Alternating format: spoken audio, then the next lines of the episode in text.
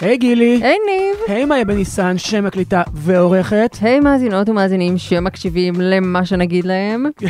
שזה מה, ומה אנחנו אומרים? אנחנו תרבות יום אלף, פודקאסט התרבות של עיתון הארץ. שכבר ביום ראשון מסמן דברים שהם חשובים בתרבות בישראל. אתה מאוד מסויג. בשבוע הקרוב, כי מה את רוצה להגיד? כל, כל, ככה אנחנו אומרים כל שבוע, לא ביודענו בכוכבית שזה כל מה שהספקנו להיחשף אליו עד עכשיו. בדיוק.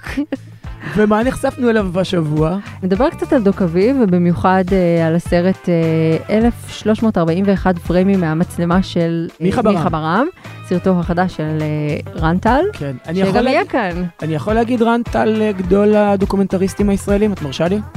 כבר דיברנו אחד- איתו, כאילו קודם. הוא אחד אני- הגדולים, כן. ממש אחד הגדולים, והאהובים על שנינו באופן אה, כן. אישי. ואחרי הרעיון עם רנטל אנחנו פשוט נקנח בסיבוב מהיר, ונדבר על כל הדברים שעוד לא דיברנו עליהם, וגם כמה שצריך לדעת שקורים השבוע. קדימה, אז אה, בואי נתחיל. יאללה. אז מה חדש? תשמעי, נראה לי שזו שאלה שאני צריך להפנות אלייך, אבל, אבל שאלת אז אני אענה, כי אני אדם מנומס. כן, מה שחדש זה שאני שבור, שבור. שבור עם בית אה, דגושה, כן. משום שעבר עליי סוף שבוע עמוס נורא. זה עוד קורה בגילך? כן, גילי, זו הפואנטה. אבל בואי נגיע אליה. יאללה. קודם כל, בחמישי הקלטתי בחיימקה, שהוא הבר הקהילתי של גוש חיה, שבו אני מתגורר. גוש חיה, כפר חיים, כפר ידידיה, כן. דרם, כן? מהמם. והיה ל"ג בעומר, אז בפלייר היה כתוב, ניב הדס במוסיקה אש, עם מוסיקה, עם אה, סמך. זה חשוב לדייק. נורא. ושירה ברמנה. עכשיו תשמעי, היו כל התקלות האפשריות בדרך לתקלוט הזה, כן? קודם כל אמרתי, יהיו פטיפונים, אז את יודעת, קיבלתי כאילו אימוג'י של אה, מתפקע מצחוק עם דמעות, אהה. אז אמרתי, אוקיי, אז יהיה פלטה כזה של דיסקים, עוד פעם, אימוג'י מתפקע מצחוק, איך מתקלטים? מתקלטים עם, עם אה, טלפון. כן, אז יש עניין כזה. עשיתי פלייליסט בספוטיפיי והורדתי אפליקציה שאפשר לתקלט איתה דרך, ה... שעולה כסף גם, כן? דרך הפלייליסט של ספוטיפיי. אני מגיע עם הטלפון, אומרים לי, "אה, יש לך חיבור חדש של אייפון, אי אפשר להתחבר, אתה צריך כאילו חיבור PL ישן כזה. אז גם לא היה את זה. הבאתי את הלפטופ של שירה ותקלטתי מיוטיוב. איך היה, את שואלת? פצצה. ברור היה פצצה. הערב הכי טוב בחיים שלי. זה היה מעולה. סבבה, נגמר זה. יום שישי, תקלטתי שוב. יום אחרי יום. אני כבר לא עושה את זה, אבל עשיתי את זה. עם uh, בנג'י ועידית בסולר, מקום שחגג שנה, פה בחשמונאי. והיה נורא נחמד. ואז כשנגמר, אמרתי, אני אמשיך עם בנג'י. מזמן לא עשיתי את זה. השעה הייתה כבר אה, מאוחרת, אה, borderline מוקדמת, כן? מהמם. השמש כבר אה, החלה לזרוח. אמרתי, יצאתם לחליבה. זה אם הייתי נשאר בכפר. לא יצאנו לחליבה, הלכנו עם, ה, עם המזוודות אה, תקליטים שלנו כמו כמו שני- מאפרות אה, לומדות ב- זה י- במשהו יניר- אקדמי. יני- יניר שחף. ירין שחף ירין. אקדמי. כן, בדיוק. כזה, הלכנו עם המזוודות, ואז. כל אחד, אקדמאיות. ואז גם יש את הבדיחות של אנשים שרואים אותך ברחוב, הרסת לבד, וכאילו זה מטריף. חשבת על זה בעצמך, על הראשון הבדיחה הזאת. שאומר. כן. בכל מקרה, עשיתי טעות וחשבתי שאני, יש לי את הסטמינה של בנג'י, אין לי, והלכתי עם בנג'י למסיבה, ואז לעוד מסיבה משם, ואיפה הייתה המסיבה האחרונה שהגענו אליה? ממש פה בשביל המרץ. את ידעת שג'וז ולוז פתחו עוד פעם מקום חדש? אומרת, לא. הם שוב זזו. לא ידעתי. וזה פה בשכונה, בקריית המלאכה, והייתה שם מסיבה. מה המסיבה, גילי? אני מגיע, קהל הכי יפה שראיתי בחיים. יותר יפה מבחיימקה? נגיד, או-הו, נגיד ראיתי את uh, אופיר חובה ושני מפה מהעיתון, סליחה שאני מלשין עליכם אופיר ו- ושני, מלא אנשים, אני לא אגיד עכשיו, כאילו מלא, מלא אנשים יפים וכל מי שהוא משהו בסצנת הלילה, כאילו הכל כזה התנקז לשם וזה היה נורא מגניב. ואז ידידתי הטובה, אה, דפנה נקש, תפסה אותי. ועשתה לי מופע שיימינג, כאילו פשוט לקחה אותי, העבירה אותי בכל המתחם, אמרה, תראו מי פה, תראו מי הגיע, תראו מי יצא מהבית, כאילו כזה, ממש שיימינג, ואז אמרתי לעצמי, תשמעי, דפנה, את צודקת, אני, אני פשוט הכי מבוגר כאן. אני הבן אדם הכי מבוגר במתחם, קל. אבל הרגשתי בסדר עם עצמי, כן? ואז, אתמול, קרה לי המקרה ההפוך. הלכתי להופעה של הלמונדס בברבי, וכתבתי אליה. ותראי איך רק אה, 12 שעות קודם הייתי הכי מבוגר. הפלא ופלא, הייתה פ- ינוקה שבחבורה. בבקשה, בבקשה. עולל בין גדולים. מלבד שירה שהצטרפה אליי, והיא צעירה ממני קצת, אני הייתי הכי צעיר, הייתי זה עם אור הפנים החלק, זה עם השיער הכי מלא, היי היי, זוהי דרכו של עולם גילי, ככה, תראי איך זה מתהפך. יום כך ויום כך. כן, ואז, כמו שאמרה איליין בנס בשעתה, ידה ידה ידה, אני שבור. אז מה היה לך בסוף שבוע? תראה, אני כהרגלי ישבתי בבית, והפעם בנסיבות אפילו יותר, אה, יותר יושבות, יותר יושבניות. יודע. יותר בהוראת הרופא, נגיד. יותר בהוראת הרופא, היה לי שבוע שעבר אה, אירועים טראומטיים, אבל אה, נקודת האור בשבוע שעבר הייתה שבמסגרת אחד האירועים הטראומטיים האלה נזקקתי להרדמה, או שמא לטשטוש עמוק, שיכוך הכאב. שיכוך הכאב, צורך פעולה רפואית. אלוהים אדירים. אני מנסה לדמיין את הכאב שכאילו שמצריך את השיכוך, וכבר כואב לי. תראה, לא כאב לי, כי הייתי תחת השפעת אה, חומר הרדמה שאולי שמעת עליו, ששמו קטמין. אה, שמעתי עליו מהסוס שלי, משום שזה חומר הרדמה לסוסים בעיקרון, כן? תראה, מאחר ואני באמת סחי בלטה באופן ש... שקשה, באמת, זה קשה להתחרות בו, אז הסיכוי היחיד שלי להתנסות בסמים כה מעניינים הוא במסגרת אשפוז בבית חולים, שכך היה. אה, אבל אני חייבת להגיד לך שעד כה, מבין כל הסמים במרשם שיצא לי לדגום בשבוע שעבר, אז הקטמין. יותר טוב מהמורפיום? תקשיב, אתה לא מבין מה היה שם. היה לי אשכרה טריפ, טריפ פסיכדלי. כן? בו נכנסתי לתוך הגוף שלי ואיבדתי זהות. וצפיתי בהתחלקות התא, והייתי בצבע סגול, והיו נצנצים, והייתי גם אה, צהובה מאוד. והתפרקת מהאגו? אני לא יודעת מה היה שם, אבל זרמתי, והיה כזה תחושה שאני, שאני נוזל, שאני בתוך הגוף, שאני זזה, זה היה פשוט מרהיב, ניב, מרהיב. מפה יש לך רק כתובת אחת שאת יכולה להגיע אליה, זה כמובן הברגהיין, ושם את מוזמנת להתנסות שוב עם הקטמין הזה שאת מדברת עליו. לא, גם עשית קטמין רפואי כאילו. טהור נקי. במינון מדויק. טהור ונקי. רק ככה, תאמיני לי, רק ככה. אם כבר לעבור את כל מה שהיה, לפחות כן. שיהיה איזה בונוס קטן בסגול ונוצצים וצהוב. אז את ממליצה. בוא נתחיל, טוב? הזיכרונות שלך הם במקוטר או כמו בסרט, אתה זוכר? אנדרלמוסיה טוטאלית.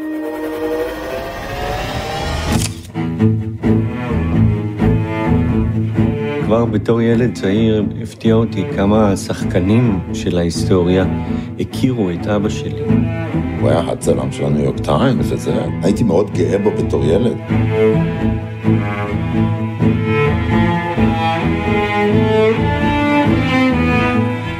ביום רביעי ייפתח אה, פסטיבל דוק אביב, כמעט אמרתי פסטיבל, שזה הנכות הרגילה שלי. פסטיבל דוק אביב לסרטי תעודה, וב-28 לחודש... זה 100% אחוז אה, נכות אגב. אנשים שאומרים אני... בגד כפת בראש מילה איפה שלא צריך, זה 100% אחוז נכות. אני חושבת שיש אה, מצב לשגר איזה חקירה לביטוח לאומי ולבדוק כמה אחוזי נכות מגיעים לי על זה. ב-28 לחודש, שזה יוצא יום שבת, יוקרן בפסטיבל הסרט 1341 פריימים מהמצלמה של מיכה ברעם, שהוא סרטו החדש של רן טל.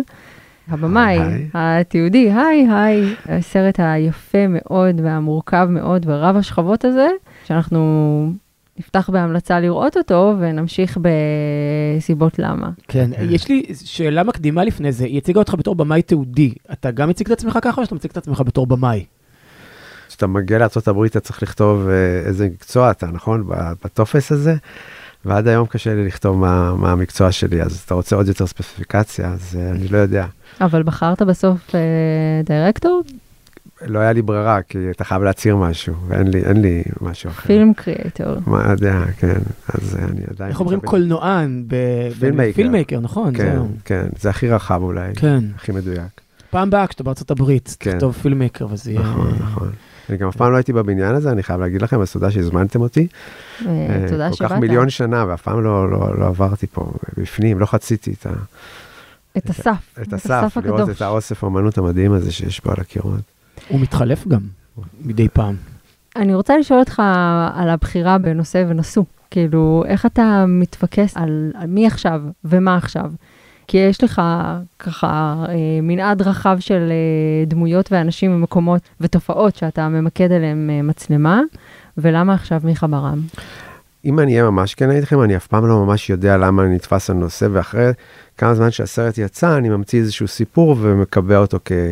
כאיזה סיבה אמיתית. השאלה אם זה סיפור שאתה בונה בדיעבד שהיא נאמנה למציאות, או שזה פרוזה? בסוף הכל סיפורים, זה הכל פרוזה, את יודעת, זה אין וזה זה, אבל אני חושב שאם אני כן אנסה, עשיתי את הסרט על אהוד ברק, לפני איזה שנתיים יצא הסרט על אהוד ברק, מה היה קורה אילו, ובעצם רציתי לעשות שלושה סרטים, שכנראה אני אעשה רק שניים, שמיכה זה השני, שהראשון הוא בעצם על ה player בתוך ההיסטוריה, בן אדם שנכנס לתוך ההיסטוריה ומנסה לשחק לטובת הקבוצה שלו. ובדרך כלל מובס, כן? כי ההיסטוריה היא חזקה מכולנו.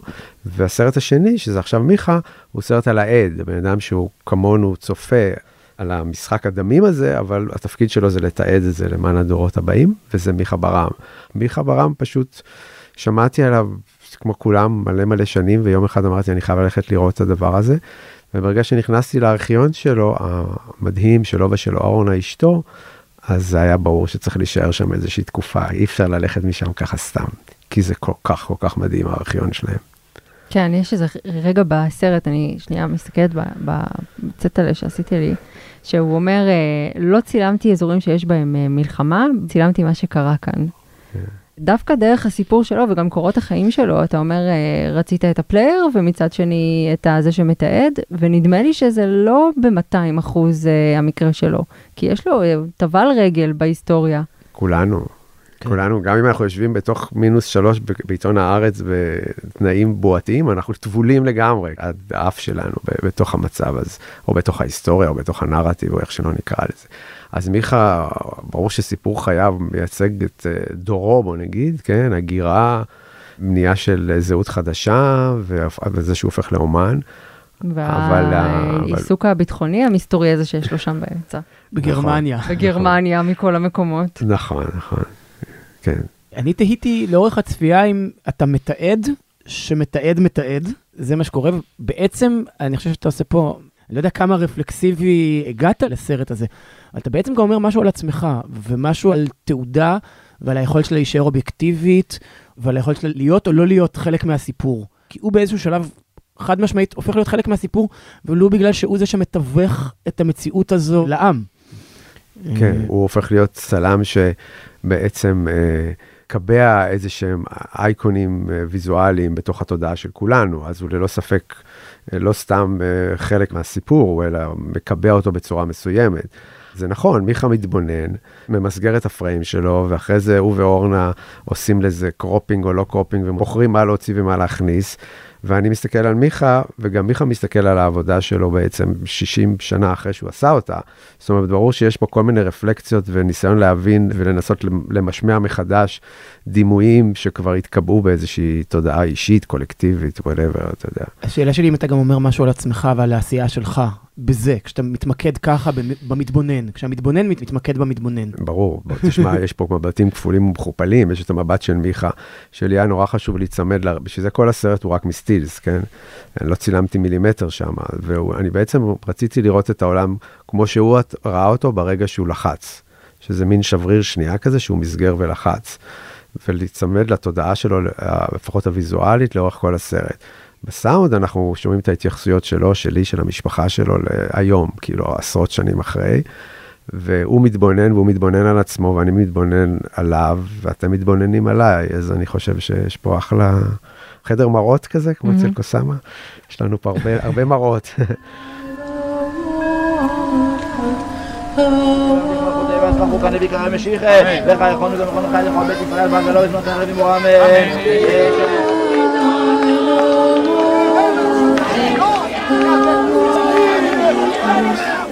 הזכרת את השפה הוויזואלית של הסרט, זו לא פעם ראשונה שאתה משתמש במעין, אה, אם לא ממש סטילס, אז כמעט אה, רק סטילס, כמו בגן עדן, הסרט שלך על הסחנה. אני רוצה לשאול על הדבר הזה, איך אתה בוחר מתוך כל הארכיון הזה, ואיך אתה מארגן את הנרטיב שבתוך הסרט כדי שיתאים לדימויים האלה? אני חושב שזה תהליך שהיה נורא כיף לעשות אותו, ומדהים בעצם, כולם היו בדיכאון של הקורונה.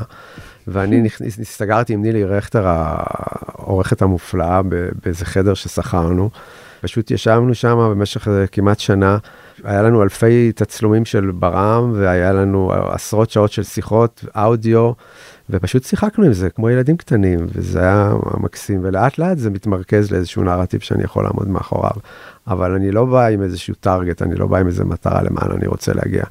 אני פשוט ישבתי שנתיים אצל מיכה והקלטתי אותו ואת אורנה מדברים, ושוחחנו על מלא דברים, והיה ממש ממש כיף. ואחרי זה אני מקווה שהצלחתי לזקק את זה אה, למשהו שהוא אני שווה. כעיתונאית חושבת על התמלולים, וזה שובר את רוחי, אה, שנתיים של תמלולים. כן, אבל זה החלק טכני, זה לא החלק הבעייתי לתמלל. כן. החלק המרתק זה לעשות משהו עם כל הקולאז' הזה. לחבר את הבלתי מחובר, שהרי הם לא באו אף פעם ביחד, והתמונות הן כמובן אילמות, ואנחנו מייצרים פה איזשהו עולם שלא קיים בשום מקום. הוא בסך הכל קיים בסרט, ואחרי זה אני מקווה בתודעה של הצופה. אין לו, אין לו אחיזה באיזושהי מציאות. הזכרת את המילה אובייקטיביות, שאין אף פעם, אבל פה בכלל, זה, זה ברור שזה, אתה יודע, צירופים שכל אחד מכם היה לוקח את החומרים האלה, שאני אספתי והיה עושה סרט אחר לגמרי, והוא היה רק כנה באותה מידה, אני משער. ולמה אספת דווקא את החומרים האלה? זאת אומרת, 1341 פריימים, יש שם עשרות אלפים, אפילו יותר, נכון? של פריימים. כן, אה, אני יכול להגיד לכם סוד, המספר הזה הוא שרירותי לגמרי, זה סתם מספר שאני אוהב ואין לי מושג למה. לא ספרנו. זהו, לא חשבתי שספרת אחת-אחת. ספרתי ואז ראיתי שאין טעם לספור, כי מה זה פריים? פריים זה התמונה של מיכה, פריים זה שאני שם שם contact של 36-40 פריימים, פריימים יש שם איזה שני קטעים של 16 מילימטר של שתי דקות, שכל שנייה מורכבת מ-24 פריימים. שאבא צילם ב... או שהוא צילם את, את אורנה, יש כן. שם שוט יפה כזה שהוא של קלוזאפ מהמם שלה. אז מה זה בכלל פריים ואיך סופרים את הדבר הזה, אבל זה נשמע לי אחלה מספר, לא קטן מדי, לא גדול מדי, והוא נתפס בשלב של ההצעות והוא נשאר. אבל זה, כל האיסוף הזה הוא, אין לו, אני, אני לא יודע להצ- להצביע על איזשהו סיסטמה, אני נורא מצטער. זה פשוט אה, לאט לאט, אה, אתה יודע, מצטמצם עד שזה מגיע למה שזה מגיע. ועדיין יש שם איזשהו, אני שוב אקרא לזה נרטיב, כי יש שם, אה, אתה עוקב אחרי התיעוד שלו, אחרי המדינה שהוא חי בה. אנחנו מתחילים מזה שהוא בוחר לעצמו שם חדש, כילד שעלה, הוא מחליט שקוראים לו ברעם, כי הוא כל כך מרגיש חלק מהעם, ומהמפעל הציוני. ומהמפעל הציוני, הוא כל כך רתום לדבר הזה, ואיכשהו הדרך שלו הולכת, והוא כאילו נפלט מהזרם הזה. ונהיה מישהו שמתייחסים אליו כאל אה, חתרן ולעומתי, אחרי הרבה מאוד שנים אמנם, אבל זה קורה עד שהוא פשוט מייאוש מפסיק לצלם. אז יש איזה סיפור שהוא כמעט טרגי שם בכל היחס שלו לישראליות. אני חושב שהוא מגיע, הוא מהגר, הוא הופך להיות הכי ישראלי שבעולם, כמו הרבה מהגרים מהסוג שלו, זאת אומרת, הוא ואורי אבנרי זה אותו ביוגרפיה כמעט, הם הגיעו גם באותו עודד גיל, ידעיה, גרמניה, למרות שהוא... אבל אה, אורי אבנרי שמר על האקצנט הגרמני ועל. המראה האירופאי ומאוד uh, שימר אותו, ומיכה הלך לכיוון האחר. הכי כזה גם מה- בצלילות היקית הזאת, שגם בגיל 90 פלוס, הוא עדיין מדבר ומתנסח כמו אדם צעיר שכוחות במותניו, זה די מדהים. זאת נכון. אומרת, אני חצי מהסרט אמרתי, יו, הלוואי עליי, יו, הלוואי עליי. כן, אבל הוא כן, גם כן. נורא נורא יודע מה בא לו להגיד ומה הוא לא רוצה להתייחס בכלל בכלל. כן. כן, אנחנו משחקים עם זה הרבה כמובן, עם מה שהוא לא רוצה להגיד. כן. אז אני חושב שהמהלך שלו הוא, הוא מהלך נורא מעניין, וכל הסרט מערבב בין המשפחה, הילדים, האבא שהוא היה, האומן שהוא היה, ומה שהוא בחר לעשות, הוא בחר כל החיים לצלם בין השאר, כן? כי בתוך חצי מיליון הנגטיבים אצלו ואצל אורנה בארכיון, אני בחרתי הרבה דרמות, כן? אבל יש שם גם הרבה יום-יום. מיכה מגיע מעולם של עיתונות של הצילום, יש ערך עצום בתוכה. והוא כפרילנסר, או אפילו בן אדם שעובד בשביל כמה מערכות עיתונים, יוצא כמו צייד כל בוקר לצוד דימויים, כי אם הוא לא מביא את הזה, אין לו כסף. זאת עבודה שבאה מלמטה, הם ממש labor של, של, של עיתונאים, הם לא אה, אומנים שיושבים מתוסכלים ומחכים שיזמינו אותם לאיזה תערוכה, הם הולכים לעבוד. ואז זה מגיע לעורך, לפעמים נשלח ב- לעורך ב New York Times או משהו כזה, העורך תמונות חותך לו את זה, שם לו את זה, שם על זה כותרות וכולי וכולי. מדי פעם מקבל קאבר, הרבה פעמים יושב בעמוד 7 למטה, כל מיני איכויות של הדפסה, ועם השנים מבינים את האיכות שלו והוא נכנס למוזיאונים. ואז הוא נתלה בהדפסה ממש יפה על הקיר, בקירות לבנים, וכתוב title למטה, ויוצאים ספרים וכולי. עד שהוא הופך להיות צלם ראשי של ה New York Times באזור, ופרס ישראל, וכולי וכולי. ועכשיו, מה שאנחנו עושים לו בעצם, אני, אני עושה דיגיטציה של כל הדבר הזה, מוסיף לזה סאונד, ובעצם מנסה לחפש חזרה בצילום הקלאסי הזה, הצילום הישיר של מגנום, שכבר לא קיים כמעט, תחשבו על זה, שנחשב אולי אפילו מיושן בכל המחלקות לצילום בבצלאל וכולי, מנסה למקם אותו מחדש, כאילו באופן אחר, ולמשמע אותו בעצם מחדש. וזה, אני חושב, הפעולה המרתקת מבחינתי בפורום הזה שבחרתי לייצר את הסרט הזה. זה לא אתי, מה לא הייתי? הצילום במלחמה.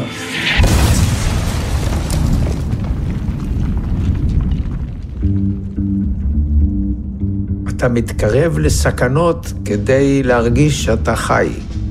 אמרת למשמע מחדש, וזה באמת משהו שהוא כמעט חותר תחת, אני אהיה בומבסטי רגע, תחת הנרטיב הציוני, כי הוא, הוא מתחיל מפרופגנדה. שמאשימים אותו בזה אפילו, שהוא חלק ממכונת התעמולה הצה"לית, הביטחוניזם הישראלי, והוא מגיע למקום מאוד, נקרא לזה, לאו דווקא שמאלני, אבל שמאלי על המפה של המתעדים.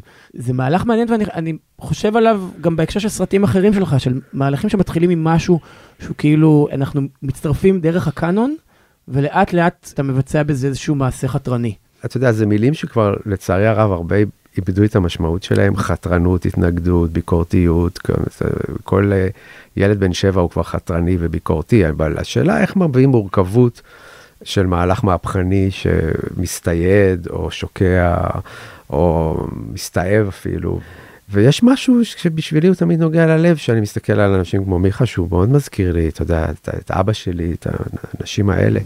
לראות, אני לא יודע אם הוא היה מזדהה עם מה שאתה אומר, על איפה שהוא נמצא במפה הפוליטית, אני חושב. לא, לאו דווקא הפוליטית, אני חושב, הדעות שלו וכל ההתייחסות שלו בכלל למלחמה, לצה"ל, לדבר הזה, היא עוברת שינוי, ואני חושב שדרך התמונות אתה מעביר את השינוי הזה, שהוא חווה, וזה גם באיזשהו... כאילו נשבר החלום שאנחנו המעטים מול הרבים ואנחנו הצודקים מול הרשעים. יש זה, שם זה... ממש רגע בסרט כן. שהוא לדעתי נקודת המפנה, בתמונה הזו שהוא מספר על הירי במחבלים באיזה כפר שהוא הגיע אחרי מעשה ותיעד אותם, זה נראה כמו... ציידים לבנים מעל גופת אריה בסוואנה. כן, זו תמונה מאוד מטרידה, אגב, היא פורסמה. מאוד מאוד מטרידה. אורנה מדברת על, על הנעליים, זאת אומרת, למה הם יחפים? אורנה פענחה את זה. אורנה פענחה את זה בהחלט, כנראה רצח של, אה, של שבויים. כן. כן. מבחינתי זה רגע התפנית בעמדות שלו. אני חושב שהרבה פעמים הצילום של מיכה מקדים את המחשבות הפוליטיות. זאת אומרת, אתה רואה בצילום שלו הזדהות עם הקורבן, הזדהות עם השבוי, הזדהות עם הפליט. אני לא יודע אם באותה תקופה הוא היה מצהיר על, ה, על העמדות הזה באופן הזה, אבל העין שלו והגאונות שלו כ, כ, כצלם, כאומן, מקדימה הרבה פעמים את ה... ו, ויש גם הטענה הזאת, שאתם מכירים את זה בבניין שאנחנו יושבים, שהוא כאילו שייך לצד מסוים, כי צלם מלחמה בא מצד אחד, הוא לא יכול לבוא משני הצדדים. Mm-hmm. או שהוא פה או שהוא פה, ואם אתה בוחר להיות פה, אז המבט שלך כמובן מגיע מכיוון אחד. ואורנה מדבר על זה בצורה מאוד יפה, וה... ההצטדקות הזאת שאתה לא מביא את כל המבטים היא בלתי אפשרית אם אתה צלם של מלחמות. זאת אומרת אם אתה היום בא מהצד האוקראיני אתה בא מכל מיני אתה בא מהצד הרוסי אתה בצד הרוסי אתה וגם שמיכה בא מהצד הישראלי רואים את המורכבות של ה framing שלו. יש לו צילומים מדהימים שיש שם את כל המורכבות של הרגע זה חלק בעצם ממישהו. אמרת שרצית לעשות שלושה סרטים והשלישי כנראה לא יקרה אבל על מה הוא היה אמור להיות? הארכיבאי. אבל פה יש את אורנה, שהיא כבר, זאת אומרת, הפרויקט שלהם הוא גם תיעוד וגם ארכיון. אז אני חושב שזה די תופס כבר שניים. אנחנו מזכירים אורנה ואורנה, ובמובן מסוים הסרט הזה הוא גם סרט על זוגיות. ועל יחסים ועל הוויתורים שאנשים עושים בתוך זוגיות בשביל האהבה או בשביל החיים המשותפים, והיא, אנחנו אה, מתוודים לזה שם. קודם כל, זה מתחיל ב... יש סצנה נהדרת, שבה כל אחד מהם מספר אחרת סיפור שמוצג בתמונות, ואתה עושה שם משחק נורא מעניין עם המוזיקה, ואוקיי, בואו נתחיל מחדש, ואוקיי, זה היה ככה, לא, אני זכרתי את זה ככה, אתה טועה. אבל באיזשהו שלב מתגלה שהיא הייתה יכולה להיות אומנית גדולה, שרפי לביא כעס עליה שהיא לא הפכה לאומנית, אלא לארכיבאית שלו, לארכיבאית של uh, הגבר שלצידה, אם uh, נקרא לזה ככה. נכון, אורנה היא, היא החליטה לא להיות אומנית, ו, ואני משער שזה החלטה קשה מאוד, אבל היא שלמה עם זה, ככה היא מדברת על זה. היא בחרה להצטרף לפרויקט ברעם, והיא תמיד מאחורי הקלעים, אני שמח שבסרט הזה היא הולכת קדימה, כי לא היה ברעם בלי אורנה, ולא היה אורנה בלי מיכה. והם ביחד הצליחו למקסם כל אחד את היכולות. היא, אה, חוץ מזה שהיא עשתה את הארכיון, היא גם זאת שעשתה את הספרים, והיא עזרה לעשות את התערוכות, והיא זאת שאמרה מה בפנים, הרבה פעמים ביחד, כן, מה בפנים, מה בחוץ, זאת אומרת, היא טוטלי שם, ממסגרת, עוזרת, דוחפת, מבקרת, מפרשנת את כל העבודה שלו, זאת אומרת, אבל הוא חתן פרס ישראל בסוף, אז uh, צריך לעשות לה צדק, והיא, כן, היא ויתרה על זה, ו... מי אנחנו שנשפוט, כן. בסרט הם ממש מוצגים כשותפים, שותפים בפרויקט הזה, הוא לא שם אותה מאחוריו, הוא לא מתייחס אליה כאילו היא לא שווה לו. הוא לגמרי מתייעץ איתה על הכל, ואני חושב שזה מאוד יפה. כן, אני אצטט שוב את סבתא שלי שהייתה אומרת uh, בתוכחה מסוימת, על uh, הנשים הצעירות שרוצות שתהיה להן קריירה ועבודה, שכשרוכבים על סוס בשניים, מישהו חייב להיות מאחורה. לא בטוחה שאני חותמת על זה כרגע, אבל זה תמיד מהדהד לי בראש כל פעם שמדברים על הוויתורים שנשים עושות לטובת קריירה של... יש משהו בזוג הזה באמת שהם מדהימים, הם, הם מיכה 92 יהיה באוגוסט, ואורנה קצת יותר צעירה, אבל גם כבר לא אישה צעירה. והם כל יום קמים... שמונה שנים אה, הבדל, כן. כמו שהם אומרים, אפילו אז זה היה חריג. נכון, ועדיין הם קמים כל יום ועובדים בצורה, לא יודע כמה אנשים בגיל הזה, בצורה מאוד יסודית על, ה, על הארכיון שלהם. ואני בדרך כלל, כשאני בא לאנשים ואני קצת כזה ביישן, ואני נראה כזה מסוגר, ואני אומר להם, אני רוצה לעשות פה איזה עבודה, איזה סרט, ואחרי שאני משכנע, אתם אומרים, בסדר, תיכנס. ואחרי חצי שנה הם ככה מתחילים לחשוב מה קורה פה לכל הרוחות, הבן אדם לא הולך, כאילו, אחרי שנה הם כבר חושבים, וואלה, טעינו, טעינו בגדול, ולא לא האמנו למה אנחנו נכנסים. ופה, אצל אורנה ומיכה, פעם ראשונה שאני רואה אנשים שהם יותר מופרעים ממני, זאת אומרת, עד עכשיו מיכה יכול להתקשר אליי ולהגיד, יש לי רעיון, אולי יש לי את התמונה הזאת, אולי יש פה איזה עוד נושא שאפשר להכניס. והם לא מפסיקים לעבוד, ויסודיות מטורפת, ומחויבות טוטאלית לפרויקט חיים שלהם, שזה, שזה הצילום והארכיון. אפשר לעשות רגע זום אאוט על כלל יצירתך? יואו, ניב, אתה יודע שזה בדיוק מה שעמד לי על קצה הלשון. אז, לא... תעשי, אז תגידי את זה את. לא, תגיד את זה אתה. ניסיתי לחשוב אתמול האם יש, נגיד, איזה מטה נושא שכל uh, סרטיך יכולים uh, לדור בכפיפה אחת תחתיו. אני אגיד השוואה שהיא קצת בומבסטית, אבל אני אעשה אותה בכל זאת. אני חושב שכמו שכשאתה מסתכל בסרטים של ארול מוריס, ואתה רואה משהו על אמריקאיות ומה זה להיות אמריקאי ועל כל מיני, אתה מבין אחר כך עוד נדבך בזהות האמריקאית, אני חושב שאתה עושה אותו דבר לישראליות. זאת אומרת, אם אני מסתכל על המכון הפתולוגי והסחנה וילדי השמש ואהוד ברק והטק, זאת אומרת, המון המון דברים שבסוף זה מתחבר לאיזושהי אמירה גורפת, אבל שמחפשת את המורכבות בתוך הציונות. זה משהו שאתה מסכים לו, שאני פה מדמיין אה, דמיונות? אני אשמיע את זה לאימא שלי, תהיה מרוצה. אה, לא, אני חושב שיש, שאני מסכים עם זה שאני מנסה בצורה נואשת להבין את הדבר הזה שנקרא ישראליות. מה זה הדבר הזה? מה זה הדבר הזה שיש בו כל כך הרבה כוח וגם כל כך הרבה בעייתיות, שיש בו משהו כל כך מטריד, אבל גם משהו שאתה לא יכול לא להפסיק להסתכל עליו. וגם אל תשכח שכל הסיפור שלנו, השולחן הזה, הוא מתחיל, אתה יודע, גודר אמר שהציונות זה ה fiction והפלסטינים זה הדוקומנטרי של ההיסטוריה. כן, הוא, הוא כמובן כביקורתי מאוד כלפי הציונות, הוא רק בווריאציה אחרת, היום אנחנו כבר לא, לא מבינים איפה כדאי לך להיות, באיזה צד. אבל סרט, ש... מנח... סרט בהפקת מנחם גולן הוא עשה כמו גדול, כן? כן, כן. אז אני, אני חושב שבאמת הציונות התחילה בספר, נכון? יש איזה תסריט, מישהו כתב תסריט ואחרי, ואחרי זה באו, באו לממש אותו, ויש משהו באוטופיות שמצד אחד יש בהם משהו מקסים ונפלא, ולחיות רק את ה... אתה יודע, את הקניון וה, והערוץ 2 זה כאילו בשביל מה. ואני מאוד מאוד מתחבר לאנשים שמנסים לעוף למעלה ומנסים להגיע לאיזה משהו שהוא קצת נשגב ומעל כל הדבר הזה. אבל מצד שני, שהאוטופיה פוגשת את המציאות, היא מתרסקת וגורמת להמון כאב ואלימות. ובמפגש שאפשר להגיד אולי טרגי הזה, אני חושב שזה רגע שנורא נורא מעניין אותי, כי אנחנו חלק ממנו לטוב ולרע, אם אנחנו רוצים או לא רוצים, אנחנו חלק מה, מהמפגש הזה של האוטופיה עם המציאות, ושם זה קורס. ואז מה עושים עכשיו? לא יודע. אנחנו באוטופיה ואנחנו בדרך לדיסטופיה. נכון, יכול להיות, יכול להיות. אולי כשיעשו את הדוקו עליך, קראו לו רנטל נקודתיים מאוטופיה לדיסטופיה. אני כבר לא, לא גדלתי באוטופיה, כן. כן, לגמרי, כבר היה במקום אחר לגמרי. אז uh, אמרנו ב-28 לחודש הקרנת uh, בכורה, ואז מתי ואז יהיו... ואז אנחנו בשמיני ב-yes דוקו. בשמיני לשישי וב-16 לשישי? ב-16 יש תערוכה שהיא גם סופר מעניינת, זה film installation מתוך הסרט שיהיה במוזיאון תל אביב, זה ממש מעניין לראות איך העבודה הזאת עולה בשלושה פורמטים שונים, גם בקולנוע שתהיה אחרי זה, גם בטלוויזיה וגם במוזיאון, בצורה שהחלל פתאום תופס פה גם כן איזה חלק מהמשחק. שזה אה, נורא מעניין, כי הסרט עצמו הוא כאילו פריימים של סטילס, אז כאילו אתה מגיע למוזיאון ואז אתה משנע אותן, ו- וזה עובד כ installation. זה, זה עובד כ installation, ומיכה חוזר למוזיאון, שהוא בעצם הקים שם את המחלקה לצילום, אבל בפורמט אחר לגמרי. האוצר של זה זה נועם גל, וזה גם כן נורא מעניין אותי, זה משחק חדש שמעולם לא שיחקתי, ונורא מעניין אותי איך זה יעבוד. אנחנו ממש ממליצים לאנשים ללכת לראות את הסרט, ורן טל, חוץ מזה שכיף להגיד את השם שלך במלואו, רן טל, היה גם כיף אה, שבאת. תודה שבאת. תודה לכם, תודה. time travel. It's not a superpower.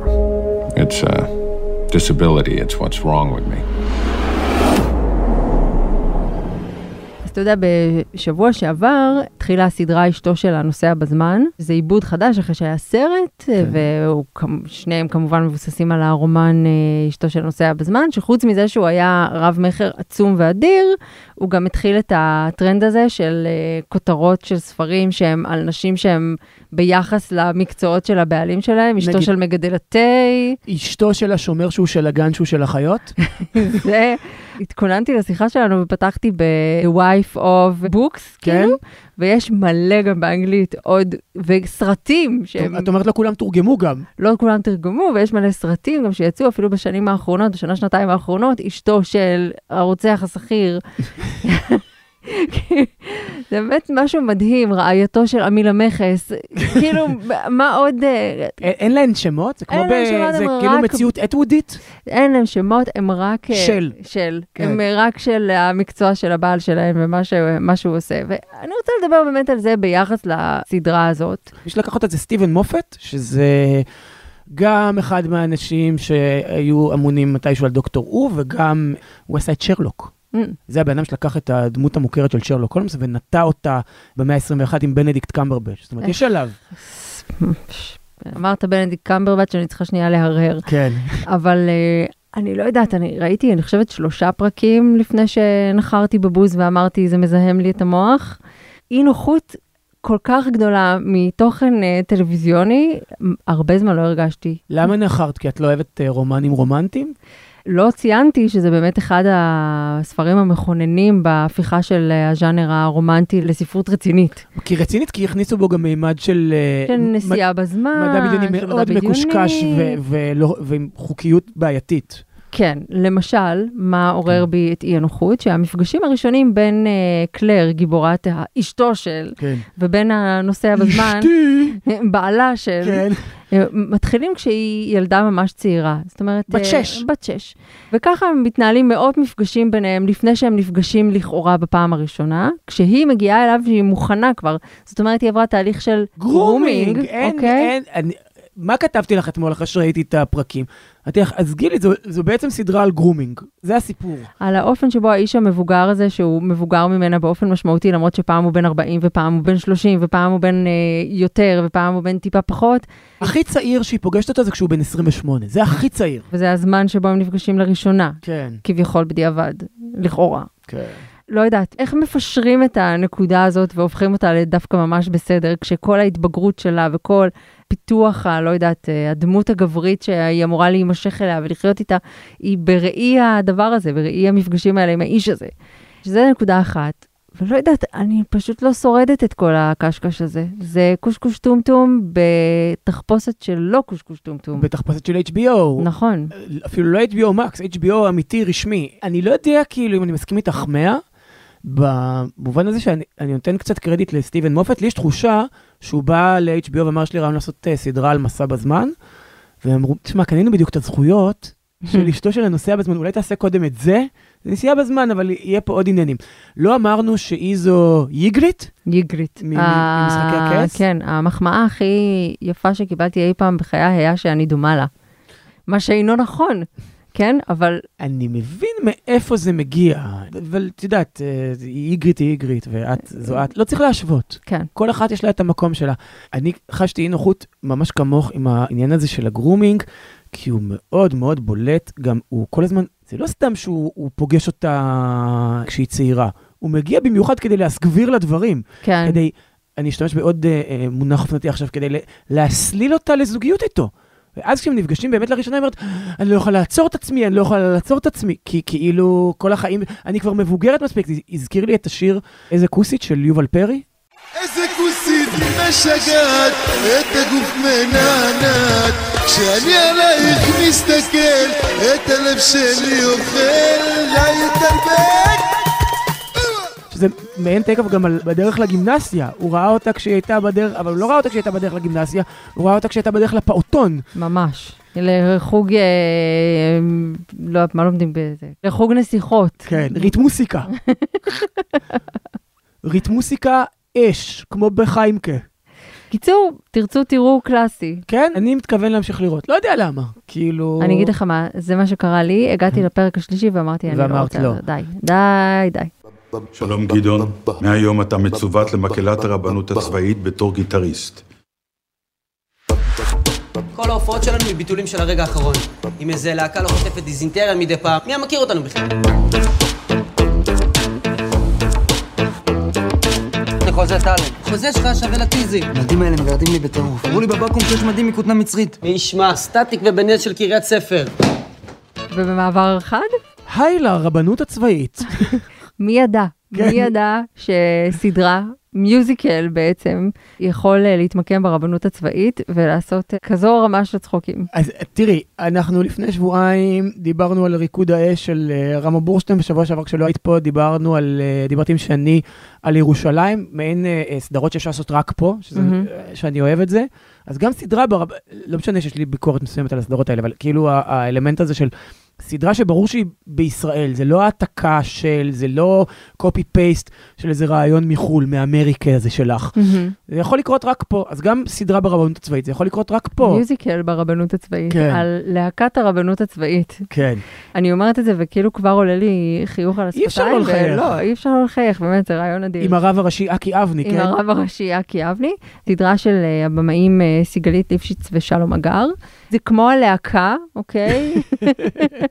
הלהקה אבל עם כיפות, אבל עם ורק בנים. כיפות ורק בנים, וכולם יוצמחים לתפארת. רק, רק בנים חוץ מיסמין עיון, שגם מדגישים את זה שהיא האישה היחידה שם בבסיס. כן, יש איזו מודעות לזה שהיא הליהוק הנשי היחיד שם. בסדר, סדרה על הרבנות הצבאית, אנחנו יכולים, יש גבול לכמה אנחנו יכולים לבוא בדרישות ובטענות. נגיד כשזה ה- הדרישה, נגיד הדרישה שחיילים ייראו כמו אנשים בני 18 ולא כמו בני 30. כן, אני יודעת שזה משהו שמאוד מפריע לך, ואני חושבת שאם אנחנו כבר נמצאים בסדרה על להקת הרבנות הראשית, שהיא סדרה מוזיקלית, שבה לא. גברים בדקרון מרקדים אה, מסורת מסורת, לא, עם אז אה, נתן דטנר בתפקיד אה, מפקד הלהקה, אז אתה יודע. כן, שזה גם בדיחה על בדיחה, אבל את יודעת, המרחק בין אה, אה, ללהק את נווה צור אה, בין ה-30, ללהק את אה, דרור קרן בתור אה, חייל שזה עתה התגייס, אה, ירו כומתה, זה קו דק, כאילו, כמה אתה מוותר לעצמך בליהוק הזה? את, את סולחת. אני סולחת, כי ממילא אתה צריך לעשות איזה leap of faith כזה,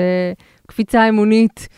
זאת אומרת, אז מה אכפת לך? שמתבקשת בגלל שזה סדרה על רבנות. כן. אז אתה, יאללה, בסדר. זאת אומרת, אתה בולע את אנדריה זקרמן. זה לא בסדר. אשכח את הפרק שבו היא עושה גוונים כדי להיראות אה, פרש יותר, כדי להיראות סלאטי. כדי להיראות פרש יותר, וכלום לא עוזר, היא נראית אותו דבר כמו אשתו של עמיל המכס. כן. ראיתי אותה בסדרה החדשה של דיוויד סיימון בדיוק. מה, בזה? בעיר הזאת שלנו? כן, היא שם, היא אחת. המשכת לצפות? בטח שהמשכתי לצפות. ומתגמל? בעיניי, אני רוצה לכתוב על זה, כאילו, זה, זה, את לא רוצה עכשיו אה, לשפוך את כל מה שיש לי להגיד, בעיניי זה מאוד מתגמל. אני חושב שזו סדרה מעולה. הביקורת הראשונה שקיבלתי מאלון, חבר שלי כתב, אני מתגעגע לטרמה, שזו בדיחה, כי טרמה היא סדרה כל כך גרועה של מהמם. דיוויד סיימון, שכאילו אם אתה מתגעגע אליה, כנראה שזה ממש נורא. ואז אמרתי, טוב, אבל אני חייב לראות, כאילו, זה דיוויד סיימון, ניתן לו את, ה, את הגרייס של לראות לפחות פרק אחד, וראיתי פרק אחד, נשאבתי פנימה, כאילו... וואו, אני כאילו כן. ראיתי פרק אחד והחזקתי את העיניים, אני לא רואים, אבל אני מסמנת את הידיים שלי, מחזיקות את העיניים בסדר, גילי, פקוחות. מן המפורסמות גם אה, יחסייך עם הסדרה הסמויה. או ליתר נכון. דיוק, אי יחסייך. אי יחסיי, כן. ויחסיי האמביוולנטיים עם עם דדיוס, הצמד. נכון, דדיוס, אבל נגיד את זה לא אהבת, את אה, הקנוניה נגד אמריקה? אהבתי מאוד. גם שלו, הוא... הוא- מה שמכנים, הוא יוצר ורסטילי, הוא פעם טוב ופעם לא. אבל ובכל מקום תמיד יזכרו לו את הסמויה. טוב, כן. סטינו, כן. ומה נסגור? מה בואי נסיים? נסגור עם זה שנכון אמרתי שהייתי בהופעה של הלמונדס, כן. ותמיד אני ממליץ פה על כל מיני אה, פרפראות אה, איזוטריות, כאילו, על תקשיבו לאלבום החדש של... זה אה, גם פסיכודליה וגם של- אלקטרוני. של לואו-טק, זה נורא הרבה, חשוב, כן. אה, רצפת סאונד, ככה כן, אתה אומר? רצפת כן, סאונד. משתחס, כן. משתחי, משתחי כן. טפטים, כן. טפטים. זה אמביאנט. אז לא, אז בואי נמליץ על, הסיבה שהלמנס הגיעו לפה זה 30 שנה לאלבומם אה, It's a Shame About Ray, שהרבה אנשים מכירים בגלל הקאבר הנוראי שלהם למיסיס רובינסון, כאילו זה שהכניס אותם ל-MTV. אבל זה היה ממש כיף כאילו להיות שם, זה גם אלבום מעולה וגם השני אלבומים שיצאו אחריו, Come on and Feel the Lemonheads, ואחר כך יצא עוד אלבום, ואחרי זה Car Button Cloth, שקניתי אותו.